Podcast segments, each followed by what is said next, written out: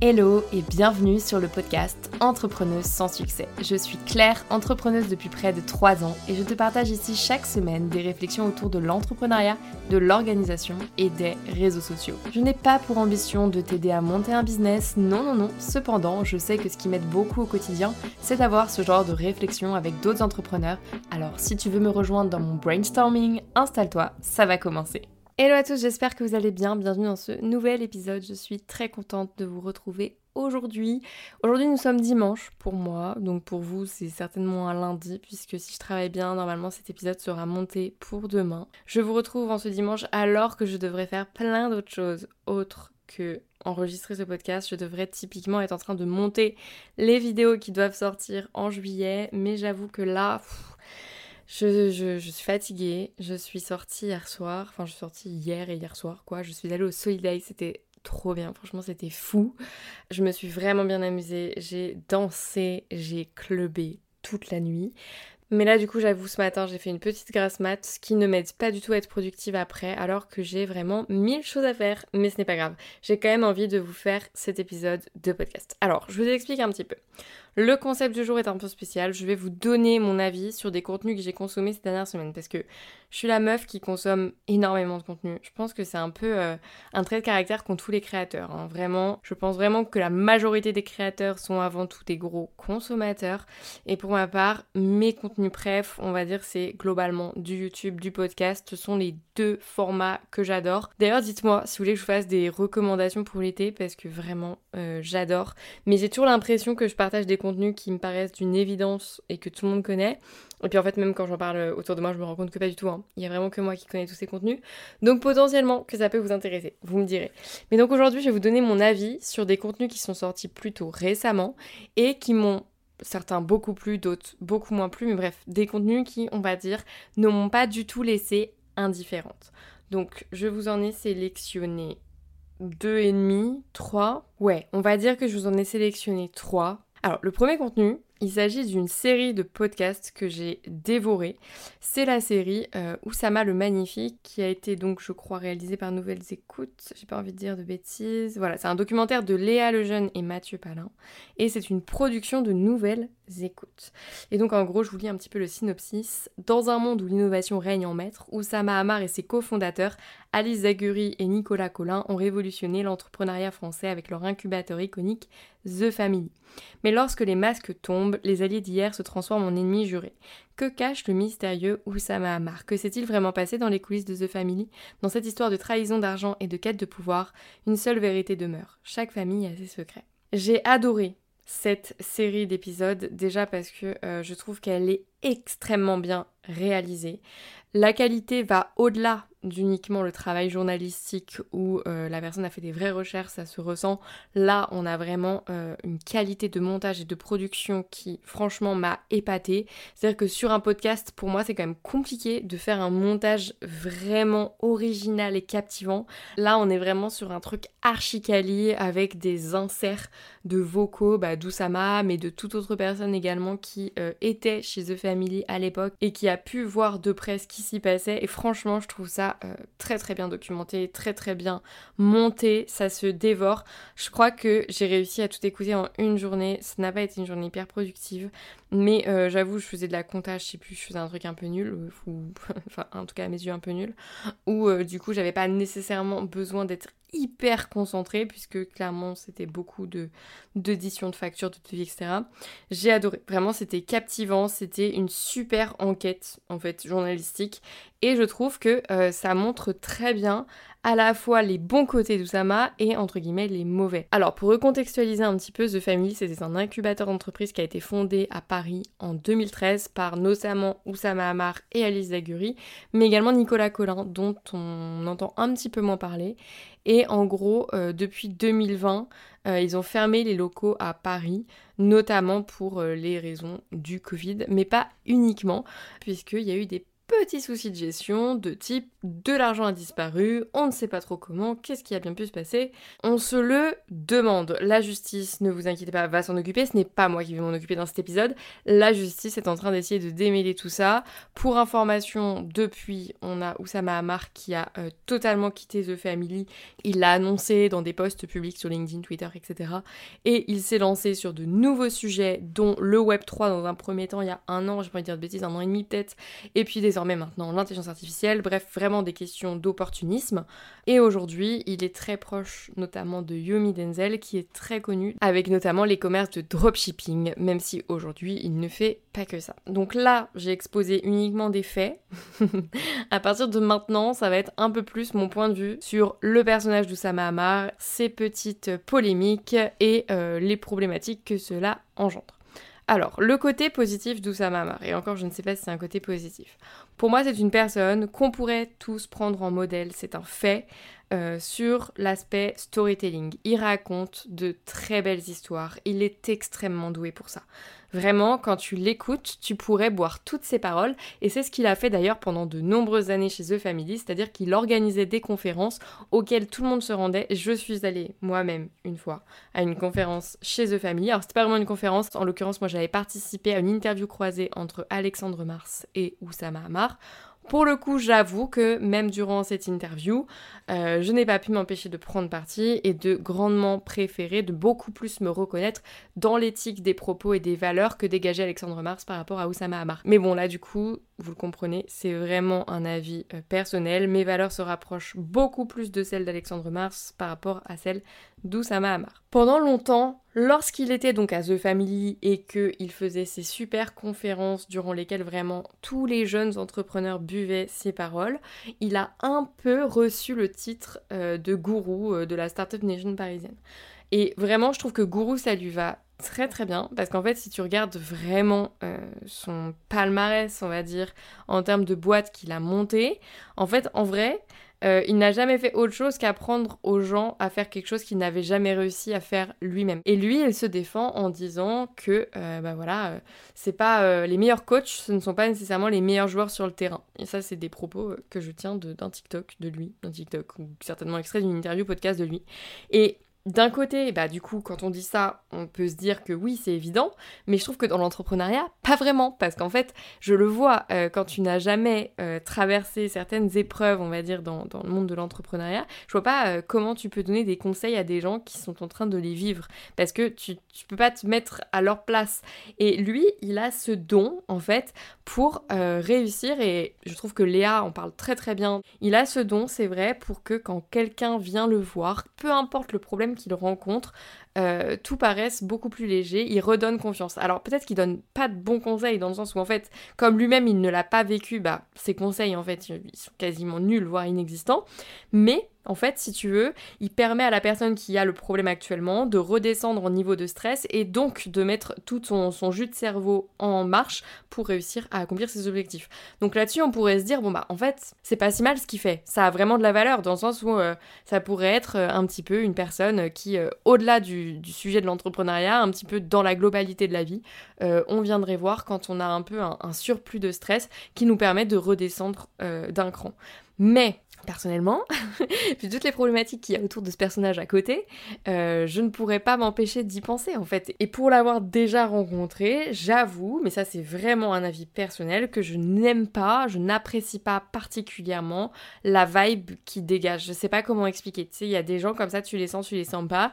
Il fait partie de ces gens où dès le début, moi je me suis questionnée sur ce que les autres lui trouvaient. Et très rapidement, je me suis dit, ok, je, je comprends en fait. Je comprends, je vois, les gens ont des étoiles dans les yeux en l'écoutant parler uniquement parce que ce gars a une tchatch qui est impressionnante. J'ai rarement rencontré des personnes qui parlent aussi bien. Sauf que le problème, c'est que quand tu as une arme aussi puissante entre tes mains, bah tu peux t'en servir pour les bonnes ou les mauvaises raisons. Et moi, ma problématique, c'est que, à mes yeux, selon euh, mes valeurs, en fait, il ne le fait pas pour les bonnes raisons.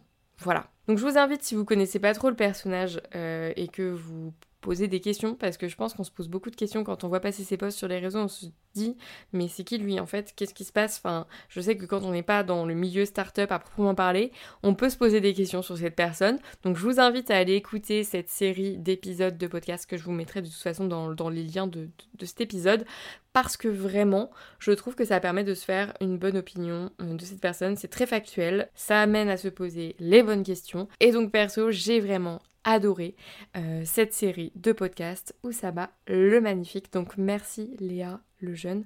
Et euh, à chaque fois je dis que elle parce que c'est via une de ses stories je crois que j'ai trouvé le podcast.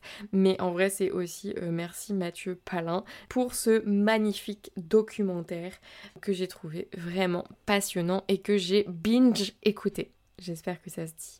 Deuxième contenu, cette fois-ci beaucoup beaucoup moins apprécié pour moi. Euh, c'est un sujet autour de la réussite qui s'appelle... Attendez, je vais retrouver ça. Ça s'appelle Les femmes peuvent-elles réussir? Un podcast euh, d'entourage. Alors je sais pas, je sais même pas si elle le publie sur ses podcasts. Attendez, je vais chercher ça parce que en vrai c'est une vidéo YouTube. Ouais, du coup ça se retrouve, j'ai l'impression, uniquement sur YouTube. Donc c'est sur sa chaîne YouTube My Better Self. Ça c'est sorti il y a 6 jours et ça s'appelle Les femmes peuvent-elles réussir avec Libellule, Diane Lair, lire, j'ai pas envie de mal prononcer Diane, et Justine Roy. Là je pense que je prononce bien. Alors, je vais pas mentir, j'ai pas fini l'épisode. Je pense que j'ai tenu 28 minutes sur 1h26. Et je vais vous expliquer ce qui m'a vraiment posé problème sur ce sujet. Voilà, sachant, je commence par euh, désamorcer la chose. Je suis moi-même une femme blanche issue d'un milieu plutôt favorisé. Je vais pas dire bourgeoisie parce qu'en vrai j'ai grandi à la campagne. Mais vraiment j'insiste, je n'ai jamais manqué de rien. Et personnellement quand je me suis lancée, même si mes parents étaient totalement contre, je sais que si vraiment ça avait été la PLS, euh, enfin je pense en tout cas, euh, que mes parents m'auraient réaccueilli à la maison. Je pense, en vrai. En tout cas, ma mère, voilà. Donc, euh, milieu plutôt favorisé. Donc, sur ce sujet, les femmes peuvent-elles réussir? Nous sommes face à une table ronde avec uniquement des femmes blanches, Diane, Louise et Justine, ainsi que Libellule, dont je ne connais pas le prénom. Mais Libellule, c'est la seule qui, pour le coup, à mes yeux, euh, sortait un petit peu du lot et faisait du bien. Voilà. Et donc la problématique à mes yeux de cette table ronde, c'est qu'elles abordent un sujet vu de leur prisme et elles discutent vraiment entre elles sans avoir nécessairement fait de recherche en amont. Et en fait, du coup, on est vraiment sur une réussite déjà nécessairement professionnelle, ce qui moi déjà me pose problème, même si pour moi, euh, dans mon système de valeurs, la réussite professionnelle est importante. En fait, il faut vraiment avoir conscience que c'est pas le cas pour tout le monde et que c'est nul de parler pour tout le monde de cette façon. Et au-delà de ça, qui m'a vraiment, vraiment, vraiment posé problème, c'est toute la partie sur euh, la valorisation des métiers. C'est, je me suis arrêtée après. Je vais pas mentir, je j'ai pas écouté tout l'épisode, mais donc euh, j'ai hâte d'avoir vos retours si vous l'avez écouté et apprécié parce que je cherche encore. et j'étais vraiment déçue hein, parce que j'apprécie d'habitude les contenus de Louise, vraiment. Euh, elle fait partie de ces personnes que j'ai écoutées euh, assez jeune, au tout début, surtout sur son podcast à l'époque qui s'appelle In Power, euh, parce que j'adorais le fait qu'elle interviewait particulièrement des femmes à l'époque et que ça me donnait, euh, ouais, j'avais l'impression qu'on pouvait entreprendre grâce à ça en étant une femme. Et c'est un fait, c'est vrai, mais en 2018, typiquement au tout début, quand elle a commencé, euh, moi je trouvais vraiment que ça manquait et donc j'étais trop contente euh, de voir des interviews de femmes hyper inspirantes et j'avoue que j'appréciais beaucoup ces épisodes parce que à côté de ça, par exemple, moi j'écoutais beaucoup Nouvelle École euh, parce que c'est un podcast qui m'a aussi énormément inspiré. Je pense que vraiment les podcasts, c'est ce qui m'a aidé à me lancer. Hein. Peut-être c'est pour ça aussi qu'aujourd'hui c'est un des formats avec lesquels je suis le plus à l'aise, mais euh, Nouvelle École, c'était un truc de fou. Et donc sur cette partie sur la valorisation des métiers, ça m'a vraiment, vraiment posé problème, parce qu'il faut quand même remettre dans le contexte que Louise, elle a quand même fait Sciences Po. Donc j'imagine que ce sont des questions qu'elle maîtrise bien mieux que moi, parce que moi, j'ai pas du tout fait d'études d'économie politique, etc. Elle, c'est censé être un peu son expertise, enfin en tout cas, je la perçois comme telle. Et bah, j'espère, en faisant ce type de vidéo, qu'elle arrive en ayant bossé, en fait. Parce que les femmes peuvent-elles réussir? Moi, j'en ai fait des vidéos sur la réussite et sur l'aspect féministe de la réussite. Euh, je l'avais bossé en amont, en fait. Tu peux pas arriver comme ça et euh, ne pas avoir de chiffres factuels. Tu peux pas juste dire « Oh, j'ai l'impression que les femmes sont moins bien payées que les hommes. » Et je trouve que du coup, ce qui est problématique dans cette vidéo, c'est que on est sur des femmes, déjà, qui ne représentent pas, on va dire, la majorité. Et j'aurais aimé plus de diversité. Et au-delà de ça, on est également du coup sur un discours qui relate bien plus d'une expérience personnelle que de chiffres. Et donc par exemple, elle raconte que pour elle, c'est vraiment problématique qu'une infirmière ou qu'un médecin, ou même elle a cité euh, les enseignants, il me semble, gagnent moins d'argent qu'un trader ou euh, un ingénieur chez Google. Et pour moi, déjà ça, ça soulève vraiment une vraie question, c'est est-ce que tu captes qu'en fait, là, tu es en train de comparer le secteur privé et le secteur public, parce que même si, en vrai, euh, les infirmières, on va dire, en libéral, etc., c'est pas vraiment le secteur privé, en France, on a la sécurité sociale, un acte médical par une infirmière de tel type, c'est remboursé à telle hauteur par la sécurité sociale, donc quoi qu'il arrive, en fait, il euh, n'y a pas de débat, euh, c'est financé par l'État, donc même si c'est une profession libérale, pour moi, ça reste dans le cadre de la fonction publique, ce qui n'est pas du tout le cas des ingénieurs chez Google. Et pour moi, c'est vraiment problématique d'avoir juste dit bon, bah, euh, les métiers féminins sont moins bien payés que les métiers masculins, alors que déjà, de toute façon, tu as cité, même si c'est vrai, j'aurais aimé des vrais chiffres. Et en plus, tu as cité, tu as comparé des choses qui ne se comparent pas, privé, public. Ça ne va pas du tout. Euh, si tu compares par contre deux ingénieurs, hommes, femmes, à niveau d'études égaux et niveau d'expérience égaux, oui, en fait, factuellement, les femmes ont beaucoup plus de mal à gravir des échelons, par exemple, dans une grande entreprise telle que Google, et donc ont un salaire inférieur, mais pour plein d'autres raisons. Parce que, on le sait, aujourd'hui, quand tu es une femme approchée un certain âge, on te pose la question en entretien, même si ça devrait être illégal. Je pense que c'est illégal. Mais dans les faits, ça se fait, en fait. On te demande si tu as déjà des gosses ou si tu comptes en avoir. Parce que, factuellement, pour eux, ça va leur poser problème de te payer un salaire élevé si tu comptes prendre un congé maternité, puisqu'en France, même si on avance sur le congé paternité, on n'y est pas encore. Et non mais en vrai, dans cette vidéo, il y avait vraiment zéro profondeur, j'ai rien appris. Au contraire, j'étais en mode, je trouve ça vraiment trop dommage. Donc, bah, ça m'étonnerait qu'elle tombe sur cette vidéo, mais je vous invite à la refaire en invitant de nouvelles personnes, des gens qui sont vraiment documentés avec des vrais chiffres. Et en plus sponsorisé par une école que je peux pas blairer, pardon, mais autant balancer hein, parce que l'éducation est aussi un sujet qui m'intéresse énormément. Cette vidéo était sponsorisée par Albert School, j'avais fait une vidéo sur Brave Future pour analyser tout le modèle d'Albert School parce que pour moi c'était vraiment problématique, c'est une école qui vaut extrêmement cher. Pour t'apprendre des compétences certes utiles dans le sens où euh, bah, c'est plutôt pas mal, ils vont prendre un bout du programme d'une école d'ingé avec un bout du programme d'école de commerce, mais à quel prix? What the fuck? Allez voir, vous verrez, vous serez épatés. En tout cas, euh, l'année dernière, j'ai les prix de l'année dernière, je vais aller voir les nouveaux prix là maintenant, parce que j'ai pas envie de faire comme elle fait. J'ai envie de vous balancer des vrais chiffres. J'ai tapé Albert School à et ça me fait trop rire parce que c'est ma vidéo qui tombe en premier. en navigation privée. Hein. Ah ouais, elle avait quand même fait genre 2000 vues, c'est-à-dire plus que leur propre vidéo, les pauvres. Faut que je fasse gaffe quand je descends des écoles comme ça. Quoique, en vrai, euh, bon, euh, je le pensais vraiment ce que j'avais dit, donc euh, c'était que des faits. Je n'exposais que des faits. je vais taper prix. Voilà, j'ai les chiffres qui datent de quelle année? Non, bon, il n'y a pas des chiffres mis à jour pour cette année. Bon, certainement que les prix n'ont pas énormément évolué. Mais donc, c'est 12 000 euros l'année. Voilà. c'est vraiment énorme. On va pas se mentir, c'est vraiment énorme. Euh, sachant que euh, ce que tu vas y apprendre en vrai, euh, tu peux l'apprendre dans des écoles publiques gratuites. Donc, moi j'ai beaucoup de mal. Hein. Vraiment, j'ai beaucoup de mal avec ça. On est en France, on a la chance d'avoir un système éducatif. Tout le monde crache dessus. Hein. Mais en fait, même si je suis entièrement d'accord sur le fait que ce système éducatif ne convient pas à tout le monde, ça permet quand même de poser un socle de connaissances, d'offrir une ouverture d'esprit sur une multitude de sujets.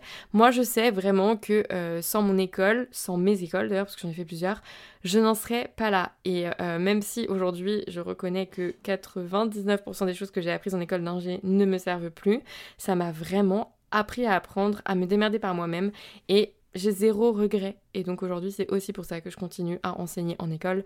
C'est pour participer et rendre à mon tour euh, ce que j'ai reçu à l'époque. Voilà. Enfin bon, ça c'était vraiment que euh, la cerise sur le gâteau parce que je vais être honnête, c'était pas mon problème principal le fait que ce soit sponsorisé par Albert School à la limite. Faut bien se faire de l'argent. Mais par exemple, t'aurais peut-être pu comparer et t'amuser euh, entre un ingénieur et une influenceuse tu aurais pu voir la différence entre deux salaires, hommes et femmes. Il y a plus d'influenceuses que d'influenceurs, qui au final sont, je pense, enfin, l'influenceuse est bien mieux payée que l'ingénieur. Donc, bon, c'était vraiment juste triste à quel point c'était vide en termes de, de preuves en termes de chiffres, en termes de tout, et pas du tout représentatif de la réalité. À titre personnel, il y a deux ans, c'était il y a deux ans, j'avais bossé dans une asso pendant tout l'été, où en gros l'idée c'était euh, d'apprendre à des jeunes filles à coder, développer, hein, parce que moi vraiment ça a toujours été mon, truc. Hein, euh, la tech c'est ma passion, donc si je peux la partager au plus grand nombre, bah, je suis heureuse, voilà, ça me rend heureuse.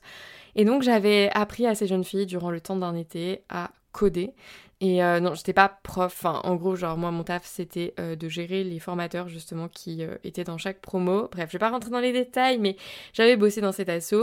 Et pour avoir rencontré, du coup, énormément de jeunes filles issues de milieux réellement défavorisés, non, en fait, je suis pas d'accord sur le fait qu'aujourd'hui, en France, les femmes peuvent toutes réussir. C'est faux. Genre, faut arrêter, hein. Vraiment, l'État ne fait pas assez de choses à mes yeux. Il y a des assos qui bossent, fort heureusement, comme celle dans laquelle j'étais mais il euh, y avait des jeunes filles, typiquement, qui euh, arrivaient le matin. Quand je dis jeunes filles, il y en a certaines, elles avaient genre 12-13 ans, qui arrivent avec leur petit frère à garder parce que en fait à 12-13 ans elles ont déjà un travail domestique et que donc si elles ne peuvent pas garder leur petit frère il est hors de question que pendant l'été elles apprennent à coder donc non, en fait aujourd'hui, il faut être réaliste sur le fait que la France ne permette pas à tous l'égalité des chances et encore moins à ces petites filles de réussir. C'est super triste mais c'est vrai. Et donc sans le travail de ces assos, ce serait encore pire. J'avoue que moi je, je, pense de plus en plus à côté de ma société à créer une association euh, pour faire la même chose, mais d'un point de vue associatif. C'est-à-dire que, genre, par exemple, un mois de l'année, comme là, par exemple, l'été, moi, j'ai pas d'objectif de rentabilité, je vais juste publier du contenu pour que tout le monde puisse en profiter. J'ai envie que le programme que je propose, qui est payant, euh, je puisse le proposer. Bah, typiquement, j'aimerais faire des promos 100% féminines pour former les femmes au no-code, plutôt des femmes issues de milieux défavorisés ou qui sont par exemple en réinsertion professionnelle. Euh, j'ai pas encore réfléchi au truc, donc je vais pas vous balancer des trucs comme ça, mais c'est vraiment un souhait que j'ai que euh, de pouvoir faire un copier-coller du programme existant avec mon entreprise et le proposer à des personnes qui n'en auraient pas l'accès si ce n'était pas dans un cadre associatif. Voilà. Alors en vrai, il euh, n'y a rien de concret pour l'instant, comme je le disais, mais c'est quelque chose auquel je réfléchis et je pense que ce serait un projet pour 2024, euh, puisque là, bon, ça fait que 6 mois qu'on est rentable et qu'on arrive à se sortir tous les mois, à plusieurs. Donc j'ai encore besoin d'un peu de temps pour être sûr d'asseoir cette rentabilité, développer encore l'entreprise. Et quand on aura euh, un petit peu de visibilité, ça fait clairement partie des choses que j'ai envie de mettre en place. Voilà. Dernier sujet et pas des moindres, la semaine dernière j'ai fait un post sur euh, la série How to Sell Drugs Online Fast. Peut-être que vous l'avez déjà vu, c'est une série qui est sur Netflix qui retrace en fait une histoire vraie. Alors j'avoue que j'étais pas au courant tout de suite qu'elle était vraie, je l'ai découvert après. Euh, une histoire vraie d'un dealer qui a réellement existé, mais c'était un dealer un peu particulier puisque lui, il vendait de la drogue sur internet. Voilà, d'ailleurs, je suis en train de voir qu'en fait, tous les commentaires dont je vais parler ont été supprimés. Attendez, je pense que la modération d'Instagram est passée par là. Moi, si je dois être honnête, euh, je n'ai pas su réagir tout de suite, j'ai pris le temps de réfléchir et donc je vais vous raconter, j'ai fait des captures d'écran, je crois, des commentaires. Et non, évidemment, parce que suis teubée, j'ai oublié de faire les captures d'écran. Ok. Bon, je vais vous raconter ce qui s'est passé. En gros, dans, ce, dans cette série, on suit donc. C'est une série euh, romancée, hein, c'est-à-dire que c'est fictif. Mais euh, dans les faits, c'est vrai que ça s'inspire d'une histoire vraie. Et dans cette série, donc, on a donc Moritz, Daniel et Lenny, qui sont donc nos trois héros et qui vendent de la drogue sur Internet. Alors, dans les faits, on est face à trois jeunes lycéens de classe de terminale qui, euh, franchement, ne sont pas les meilleurs pour vendre de la drogue, vraiment. Moritz, sa particularité, c'est que il est fan d'entrepreneuriat depuis tout petit et adore, genre Elon Musk, etc. Et donc, bah, nécessairement, il a envie de lancer un business en ligne. Lenny, lui, il est beaucoup trop chaud en termes de tech, euh, c'est le développeur du groupe. Et Daniel, il finit un peu là, euh, dans un second temps, en mode c'est le gars hyper populaire, hyper beau gosse, et donc il finit responsable marketing. Alors, Le problème de cette série, c'est que en fait, on est face à trois jeunes blancs. Oui, j'ai pas dit, mais Moritz, Daniel et Lenny sont tous les trois allemands et vivent dans une mini-ville. Euh, j'ai oublié le nom de cette ville d'ailleurs, mais genre une mini-ville d'Allemagne. Et en fait, de base, à l'origine, Lenny et Moritz, ne voulaient pas du tout vendre de la drogue sur Internet. En fait, de base, leur plan, c'était vraiment juste de vendre des euh, items de jeux vidéo. Genre, tu vois, par exemple, tu peux t'acheter une armure, tu peux t'acheter euh, un marteau, rien, un casque, une skin pour ton personnage. Bref, tu peux t'acheter des choses dans les jeux vidéo, donc des choses virtuelles. Il voulait genre créer une marketplace de ces choses virtuelles. En vrai, pas bête. Sauf que, dans les faits, ça n'intéresse pas grand monde à part les mecs archi geeks. Concours de circonstances, la copine de Moritz rentre d'un échange super loin. Franchement, je vous spoil pas, hein, c'est le premier épisode. Euh, la copine de Moritz, qui s'appelle donc Lisa, rentre d'un échange euh, à l'étranger et elle rentre en ayant goûté à la cocaïne. Non, j'ai pas envie de dire de la merde parce que j'y connais rien en drogue, mais en ayant goûté à une drogue. Et en fait, il se trouve qu'elle adore ça, qu'elle trouve ça cool, qu'elle a envie de réitérer l'expérience, ce qui est très mal, évidemment. Mais donc Moritz, parce que Lisa ne s'intéresse plus à lui si ce n'est qu'aux drogues, va transformer My Thames en My Drugs pour initialement récupérer sa copine. Genre vraiment le plan initial c'était ça. Et Lenny n'est même pas au courant que sa solution technique de site hyper poussée en mode leur site, il est hyper sécurisé, il est sur le darknet, il permet de payer uniquement en bitcoin, du coup comme ça il n'y a pas de traçabilité et en fait du coup tu reçois ta drogue chez toi par la poste. Bref, en gros ce sont les pirates du web qui vendent de la drogue.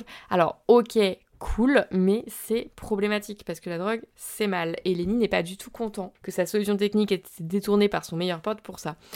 Très rapidement, on réalise que le problème, en vrai, ça reste quand même pas mal Moritz, qui en fait vraiment qu'à sa tête, voire il fait vraiment n'importe quoi, puisque Moritz, typiquement, pour empêcher son euh, ami Daniel, qui est le nouveau crush de Lisa, d'aller choper de la drogue euh, au dealer du coin, Moritz va tout acheter, tout le stock du dealer. Et donc après, il se retrouve bien dans la merde parce qu'il faut le rembourser, parce qu'il lui a, il lui a pas acheté, genre il lui a volé d'une façon. Donc oui, on est vraiment sur un Moritz qui de base paraît comme un gentil garçon qui veut récupérer sa Lisa, mais qui en fait a vraiment l'âme euh, d'un mauvais garçon. Et donc Moritz, il se retrouve à devoir écouler la drogue pour pouvoir rembourser le dealer. Bref, j'ai fait un post, je suis en train de vous raconter la série, tout ça pour vous dire que j'ai fait un post en mode 5 leçons d'entrepreneuriat à retenir de cette série. Et donc notamment, euh, il y avait parmi ces leçons le fait que euh, l'éthique dans un business compte énormément puisque le nombre de fois qu'ils remettent leur business en question est assez impressionnant puisque en fait c'est pas parce que le challenge technique est intéressant et qu'il passionne les trois euh, compères que l'éthique du business n'est pas aussi important, d'autant plus qu'ils voient directement les ravages qu'ils font. Ils ont par exemple dans un épisode, enfin je vous spoil pas plus que ça, mais il y a une de leurs copines qui finit très très mal euh, à cause d'un cachet qu'elle a acheté sur leur site. Donc là ils commencent à prendre la mesure de leur connerie. Donc je fais ce post et en vrai, euh, c'est vrai, euh, ça me paraissait évident que la drogue c'était pas ok.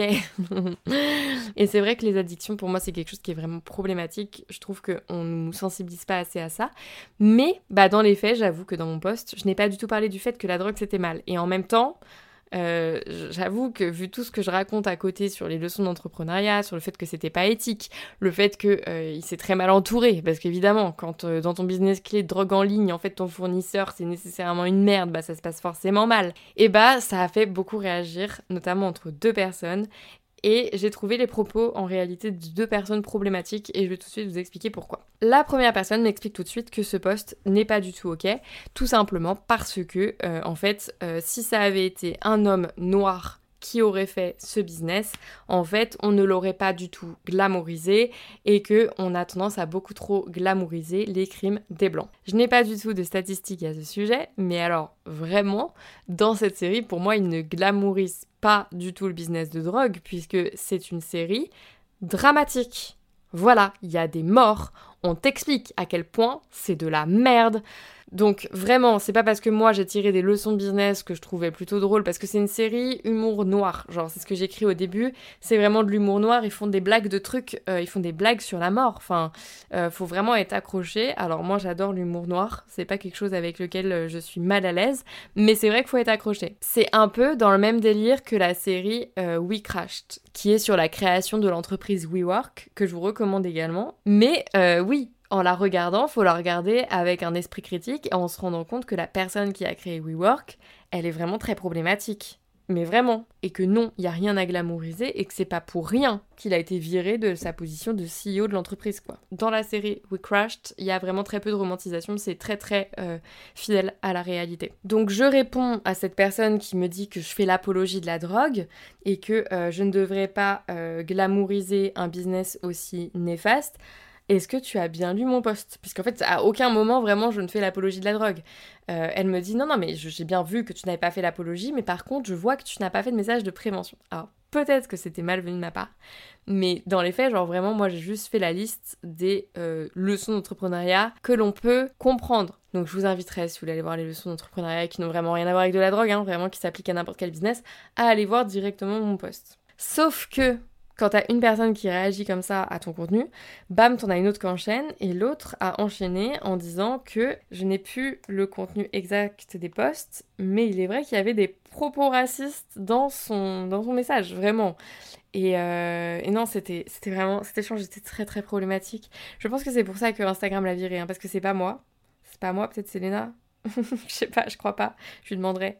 Mais c'était vraiment très très très problématique.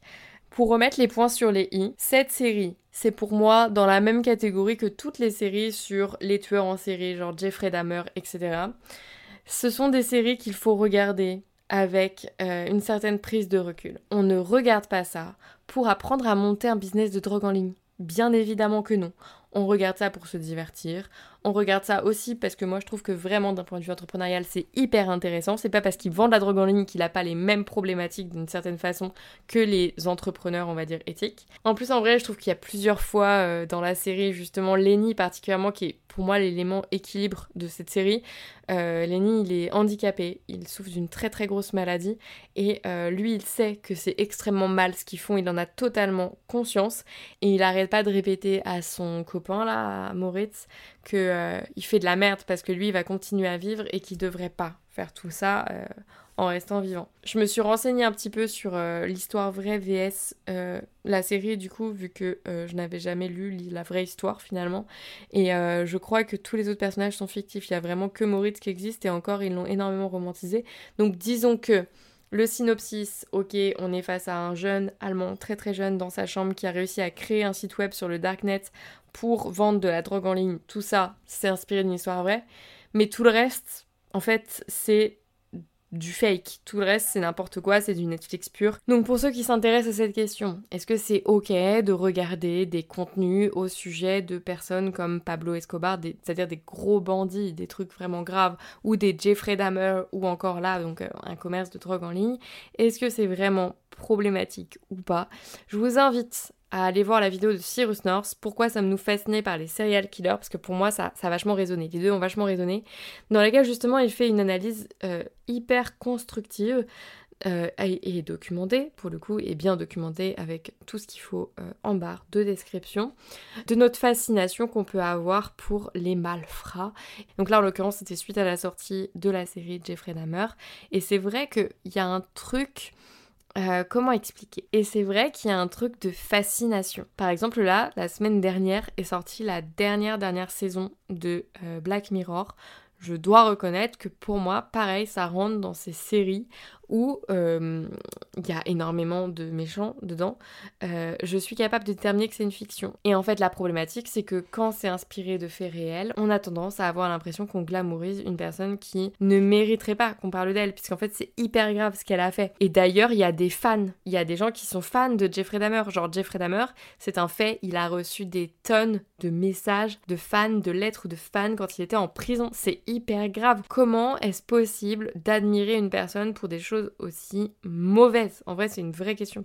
Et du coup, euh, il avait mis, euh, Cyrus, en description un test de curiosité morbide que j'ai trouvé vraiment passionnant. Mes contenus de l'été, on va parler contenus de l'été que je n'ai pas encore consommé, mais peut-être que ça vous intéresse. Pas du tout, hein, mais ceux qui sont encore rendus là, hein, c'est que ce sont les vrais. Je me suis offert un petit livre d'été en me disant voilà, euh, ça va me faire une petite lecture pour cet été, sachant qu'avant je lisais énormément. Maintenant, j'avoue, euh, je lis beaucoup encore pour mon travail, mais beaucoup moins euh, de livres de romans quoi pour le kiff.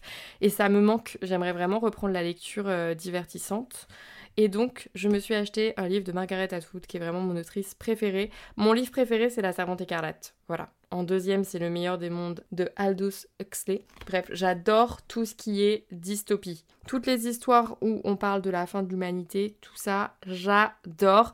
Et donc là, je me suis offert Le dernier homme de Margaret Atwood. Et donc, euh, qu'est-ce qu'il raconte?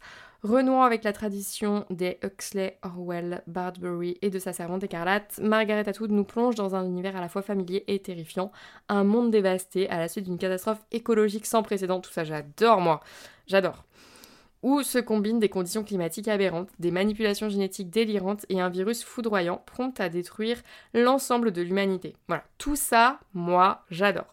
D'ailleurs, c'est presque fait. D'êtres humains au début du dernier homme, il ne reste que Snowman, lequel est confronté à d'étranges créatures génétiquement modifiées, les Crackers, une nouvelle race d'humains programmés pour n'être ni sujet à la violence, ni au désir sexuel, ni au fanatisme religieux, et à des animaux hybrides qui s'appellent désormais Porcon, loup-chien ou Rascon.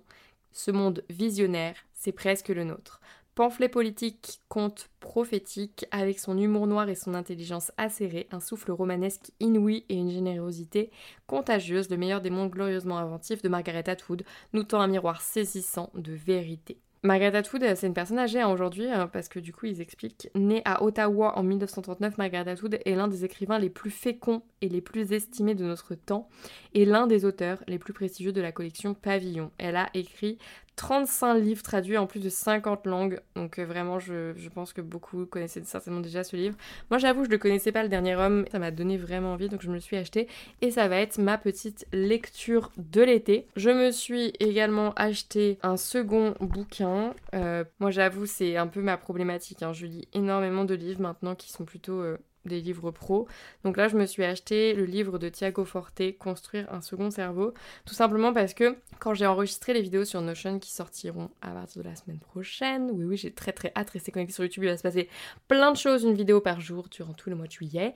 Et eh bien, euh, je me suis rappelé que la personne qui avait créé la méthode second cerveau, euh, dont certains youtubeurs euh, n'hésitent pas à reprendre l'intégralité du contenu et à le traduire en français sans jamais citer son nom, eh bien, avait écrit un livre euh, construire un second cerveau, une méthode complète pour organiser votre vie numérique et libérer votre potentiel créatif.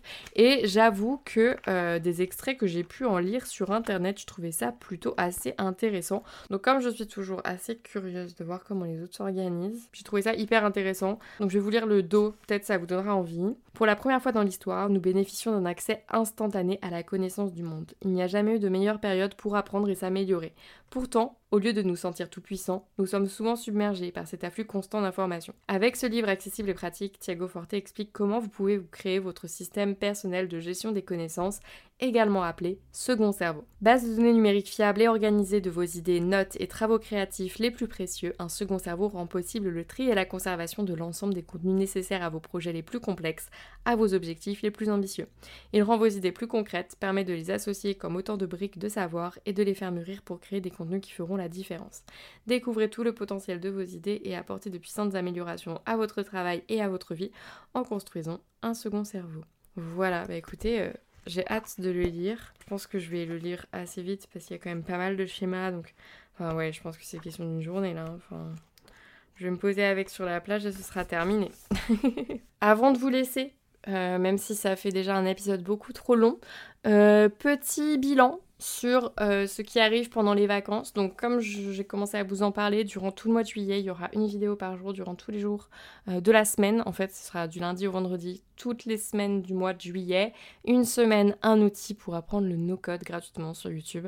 Et j'espère que ces vidéos vous plairont. Franchement, je me suis vraiment donné, j'ai bossé dur pour ce projet, pour vous créer les meilleurs contenus possibles. Et j'ai vraiment hâte que ça sorte et d'avoir vos retours. Et, et, et... Et en termes d'objectifs par rapport à cet été qui arrive là, je vais être honnête, j'ai pas d'objectif pro outre mesure, si ce n'est justement de réussir à vous créer tous ces contenus, ce qui est déjà pas mal à mes yeux, mais on va dire que j'ai pas d'objectif de chiffre d'affaires. Euh, je fais toujours ça l'été. Mon objectif l'été, c'est de kiffer et de passer du temps avec ma famille, puisque je peux me le permettre. Donc pas d'objectif, là on a bien travaillé, on mérite un peu une petite pause ici, et euh, on reprendra en septembre pour des nouveaux projets qui arrivent. Je pense pas qu'il y aura beaucoup d'épisodes de podcast, en tout cas il n'y en aura pas en juillet. En août, je me casse, je vais faire des randos sur des volcans. Euh, je pense qu'à partir du 15 août, potentiellement, je reviendrai. Et comme vous le savez ou pas, parce que, encore une fois, moi, les traditions, c'est vraiment un épisode sur deux. Euh, tous les épisodes, normalement, je tire une carte à laquelle je réponds. Ça vient du jeu We Are Not Really Strangers, qui est donc un jeu d'introspection, un jeu de cartes en anglais, qui permet d'apprendre à se connaître. Et là, j'avoue, j'ai craqué, je me suis acheté un deuxième jeu de cartes. le jeu de cartes créé par Léa, je ne suis pas jolie, avec sa marque Take Care que j'adore. Donc, d'ailleurs, podcast que je peux vous recommander, les podcasts Take Care. Donc, je vais piocher une carte et on va y répondre ensemble pour terminer cet épisode. Si tu pouvais ressusciter, tu choisirais de vivre ta vie à nouveau ou une nouvelle vie Je vais être honnête, je crois pouvoir dire que cette question aurait été évidente il y a quelques années.